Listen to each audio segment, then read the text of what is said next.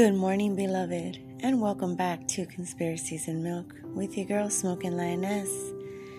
And welcome to 2022. it is January 1st of the new year. And I thought, what a great time to get to know Jesus, right? I'm always talking about him. So, you know what? We're going to spend we're going to spend some time getting to know Jesus and why it's so important to know him. And so we're going to start with, you know, 11 times the Old Testament predicts Jesus' birth and death. Because what you have to understand is that Jesus Christ's birth was prophesied in the Old Testament, as was his death. There were prophecies written about him even in uh, books that were left out of the Bible because they were considered uninspired, meaning uninspired by the Holy Spirit of God. So they were left out. Like Enoch, he, he mentions Jesus a lot. I just I want to help you guys come to an understanding of how real he is and how how it's been hidden and how there's been such a controversy about Jesus because he is the way, the truth, and the life. And there's nobody else that can claim that or ever has. So, first, let's go to Genesis. And grab your Bibles. Let's go to Genesis 3 15. And I will put enmity between you and the woman, and between your offspring and hers. He will crush your head, and you will strike his heel. So, from the very beginning, right after Adam and Eve disobeyed God, he gave indication that the Savior would be coming from the seed of the woman, Eve. God revealed right away that this seed would be one of uh, the one that would crush the head of the serpent. We know that the seed pointed to Jesus. Moses is credited as the author of the book of Genesis. The time of his writing isn't 100% certain, but is estimated to be about 1500 years before Christ was born. Also, the serpent, the devil was very, very slick and cunning and smart. He knew right then and there the seed of the woman. There's no seed of the woman. It would be it would be a supernatural birth. It would be a virgin birth. He knew. He knew. And just because we couldn't pick up on that doesn't mean he couldn't. So he knew. He knew to come up with the other stories of Semiramis and then Ishtar. Every every freaking culture has it. Okay? The mother son worship, the, the mother child worship. It's worship and it's pulling away from your God. So let's go to Genesis 12 3. I will bless those who bless you, and whoever curses you I will curse, and all peoples on earth will bless will be blessed through you. In this verse, God is making a promise to Abraham that he would make him into a great nation. As part of that promise, he tells him that all the people on the earth will be, will be blessed through him. This blessing of all mankind points to the one who would redeem people from every tribe and tongue on the face of the earth. The blessing of the salvation was for all who would believe. Believe, babe, believe. That's the key word. And over to Isaiah 7 14. Therefore, the Lord Himself will give you a sign. The virgin will conceive and, birth a, and give birth to a son, and will call him Emmanuel.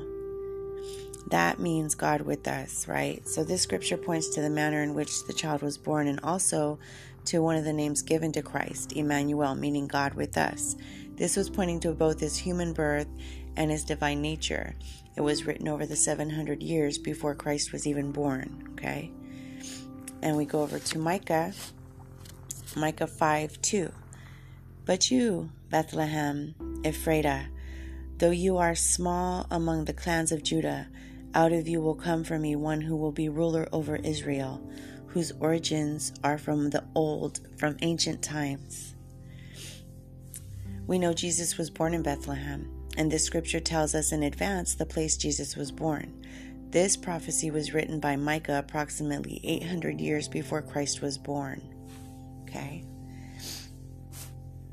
So, you know, in any time, if, if you want to see how real the Bible is, look up to see what was prophesied and what came to be. That's how you know if it's if it's prophecy from God, okay?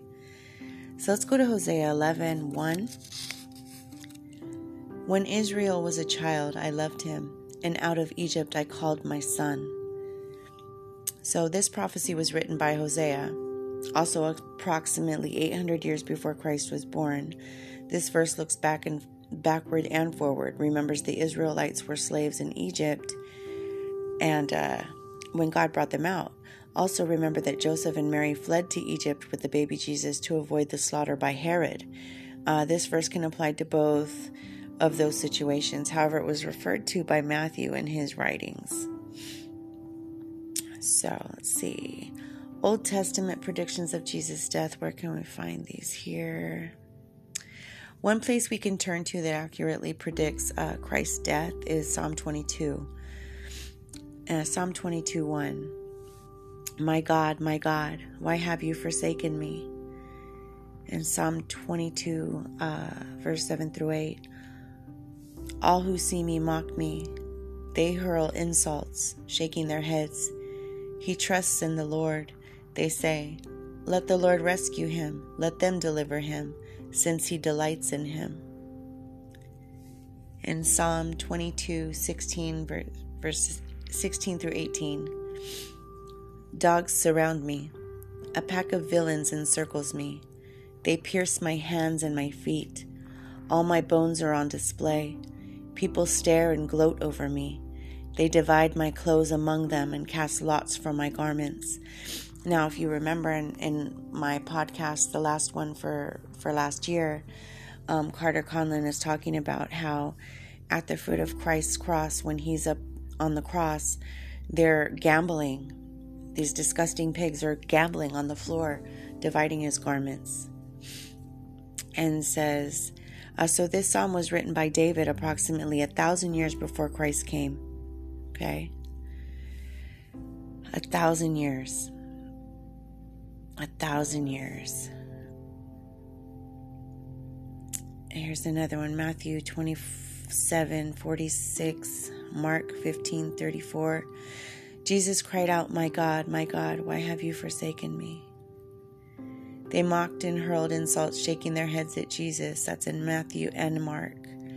They shouted, He trusted in the Lord. Let the Lord save him. That's in Matthew. So the the whole reason to cross reference and and to divide the word you got to go to the old testament right the old testament said um, in psalms said these things were going to happen about the mocking and everything and then you go to the new testament matthew and mark uh, say the same thing that was written in psalms they shouted he trusts in the lord let the lord save him they were mocking him making fun of him they nailed him to a cross, piercing his hand and feet.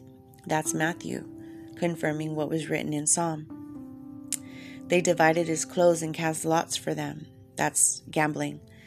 And uh, that's confirmed in Matthew, Mark, and Luke. The accuracy and specific nature of David's prophecy has caused some spe- skeptics to believe it was written after the crucifixion had already taken place. But the evidence shows this was written about a thousand years before. If someone should ever ask you where the Old Testament predicts Jesus' birth and death, this psalm should be included in the conversation, especially if you're talking about his death. And let's go back to it. Which psalm is it, guys? It's Psalm 22. Okay. Written by King David. Another great passage to turn to is Isaiah 53. Uh, the whole chapter refers to Christ, but I want to highlight a few verses, okay? Isaiah 53 5. But he was pierced for our transgressions, he was crushed for our iniquities. The punishment that brought us peace was on him, and by his wounds we are healed. Isaiah 53 7. He was oppressed and afflicted, yet he did not open his mouth. He was led like a lamb to the slaughter, and as a sheep before its shears is silent, so he did not open his mouth. Wow. Isaiah 53, verse 9. He was assigned a grave with the wicked, and with the rich in his death, though he had done no violence, nor was any deceit in his mouth. Again, when you read the scriptures, it is amazing how accurate and reliable Bible prophecies are. If you consider the test of the truth of prophecy mentioned in Deuteronomy when the Bible passes with flying colors. Okay, so let's go back to Deuteronomy to to that passage that mentions prophecy.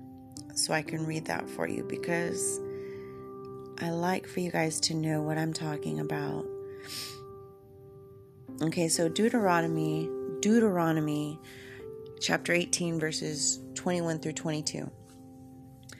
You may say to yourselves, How can we know when a message has not been spoken by the Lord? If what a prophet proclaims in the name of the Lord does not take place or come true, that is a message the Lord has not spoken. The prophet has spoken presumptuously, so do not be alarmed. Okay? So you can always test the prophecies. You can just see what has happened and I'm sorry, the Bible the Bible stands true. And all you have to do is dive into it but you you also have to have an understanding when you're reading it. You can't just read it at face value and think you're going to understand it. You cannot understand scripture without help from the holy spirit. You just cannot. I don't care how many degrees you have. I don't care what kind of education you have if you try with your own understanding and your own mind to understand what is written, you're not going to understand it. You're not going to receive it. And I just wanted to bring that to your attention today, guys. Like, I just wanted to bring some prophecies that were written, you know, specifically about his birth and death. Because it's also prophesied that he's going to be coming back, beloved. He's going to be coming back. And we'll go over those prophecies later, you know, in another in another podcast. But for those of you listening who think that Jesus is just another story or that, you know, the Christians stole the story from uh, Greeks or Babylonians or anyone else, you don't have an understanding. And you need to go to Father and you need to ask Him to help you and open your heart and open your eyes and your mind and everything to the truth because we are running out of time. We are running out of time, and I can't say that enough. There are things coming to us. And just because you're not paying attention or just because you don't want to get to know Jesus does not mean it's not going to have a direct effect on you. It will. And you will be accountable for not trying to seek the truth because it was written in your heart before this world stomped it out of you. It was in your heart. Before you were ever born, right? He held you together in your mother's womb. He knew you. It's time to wake up, beloved. It is time to wake up. Anyways, I pray that this edified you. I pray that this helps somebody open their eyes to Scripture, to want to dive into it, to see how real it is, to see that if you just give your time to Him, He will reveal things to you. It's not about what you do, it's about what Jesus did. It's about Him. It's all about Him, okay? It's all about Him and what He did for you, beloved. I pray God blesses you with open eyes and open ears. I pray that your day is filled with love. And, and I, I do hope that you'll come back and listen. I thank all of you that have been with me the past year. It's been a fun ride, right? Anyways, God bless you guys. Have a wonderful day. Until next time.